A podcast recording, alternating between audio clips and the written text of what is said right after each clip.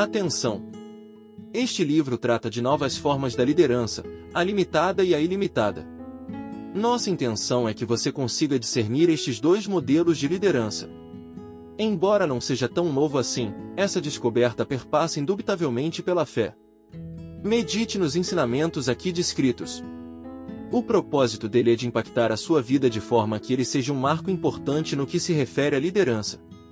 Deste modo, o principal objetivo é ele lhe proporcione uma nova forma de ver e viver, assim como Paulo descreveu.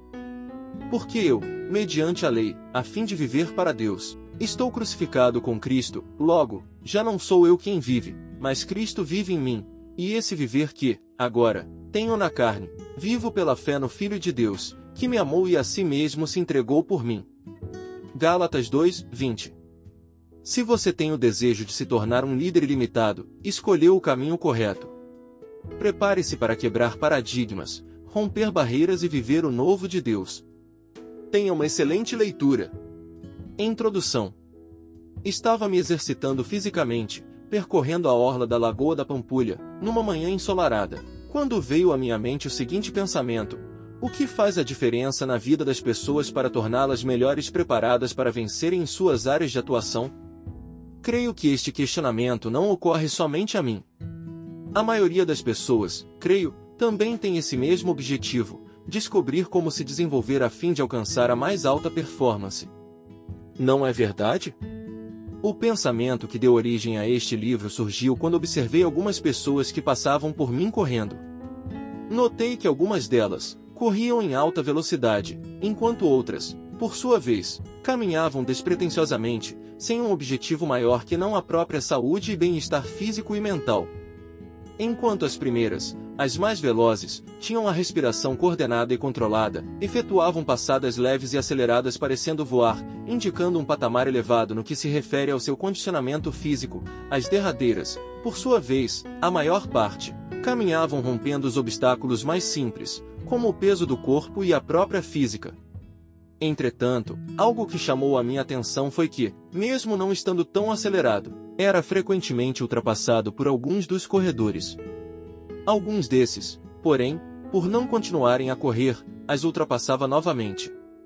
Cito essa experiência para destacar o seguinte aprendizado: não adianta velocidade sem perseverança. Por mais rápido que alguém vá, não significa chegar em primeiro se não houver constância. Líderes de verdade não são os que possuem apenas intensidade, eles conseguem manter pelo maior tempo indo até o fim. O verdadeiro líder é alguém que não desiste, ele continua firme até o fim. Para se alcançar esse novo patamar, aqueles que ainda são iniciantes no processo de liderança, sugiro a leitura dos primeiros livros desta série, Seja um líder fora da curva e Seja um líder fora da caixa para compreender melhor os princípios aqui utilizados. Esclareço que estes livros me inspiraram a escrever este terceiro, o principal desta série sobre liderança ilimitada. Ele mantém o mesmo objetivo dos primeiros, dar uma visão ampliada em relação à liderança baseada em Cristo. Desfrute dos ensinamentos aqui descritos, eles foram inspirados nas Escrituras Sagradas. Patamar da Excelência Para se chegar ao patamar da excelência, não se alcança da noite para o dia. É preciso dedicação e esforço contínuo. Tudo isso faz parte de um processo, um conjunto de novos hábitos, e principalmente, o estabelecimento de metas para conseguir chegar mais longe. Todavia, não basta apenas ter o desejo e não mudar de atitude. Precisamos nos dedicar dia após dia, em todo o tempo para alcançarmos o maior de todos os objetivos, uma liderança ilimitada. Uma conquista de cada vez. A cada dia é necessário criar desafios maiores, a fim de obter um crescimento constante.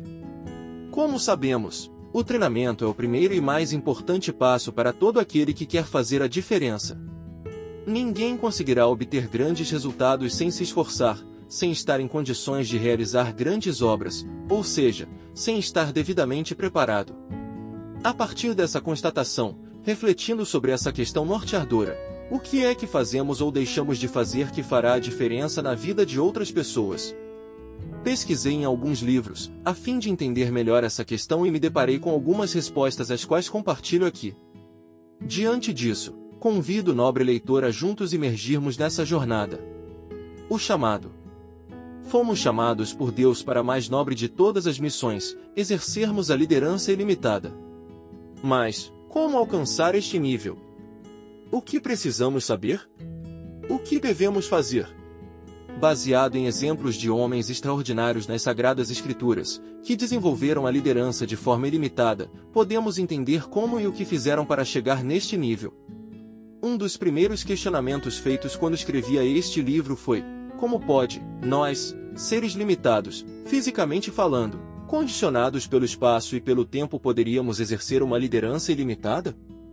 Para nós, meros mortais, isso realmente é impossível, mas para Deus não. Por isso, quando falamos de liderança ilimitada, estamos nos referindo à liderança de Cristo.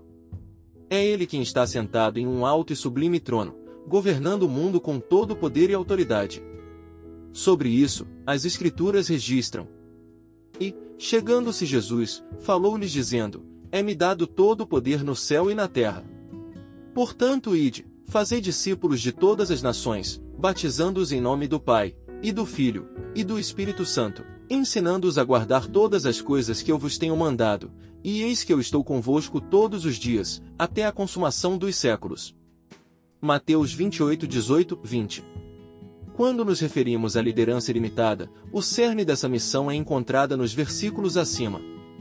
Jesus, o Filho perfeito do Pai, cumpriu sua missão de salvar a humanidade de seus pecados, purificando-nos por meio de seu precioso sangue derramado na cruz do Calvário.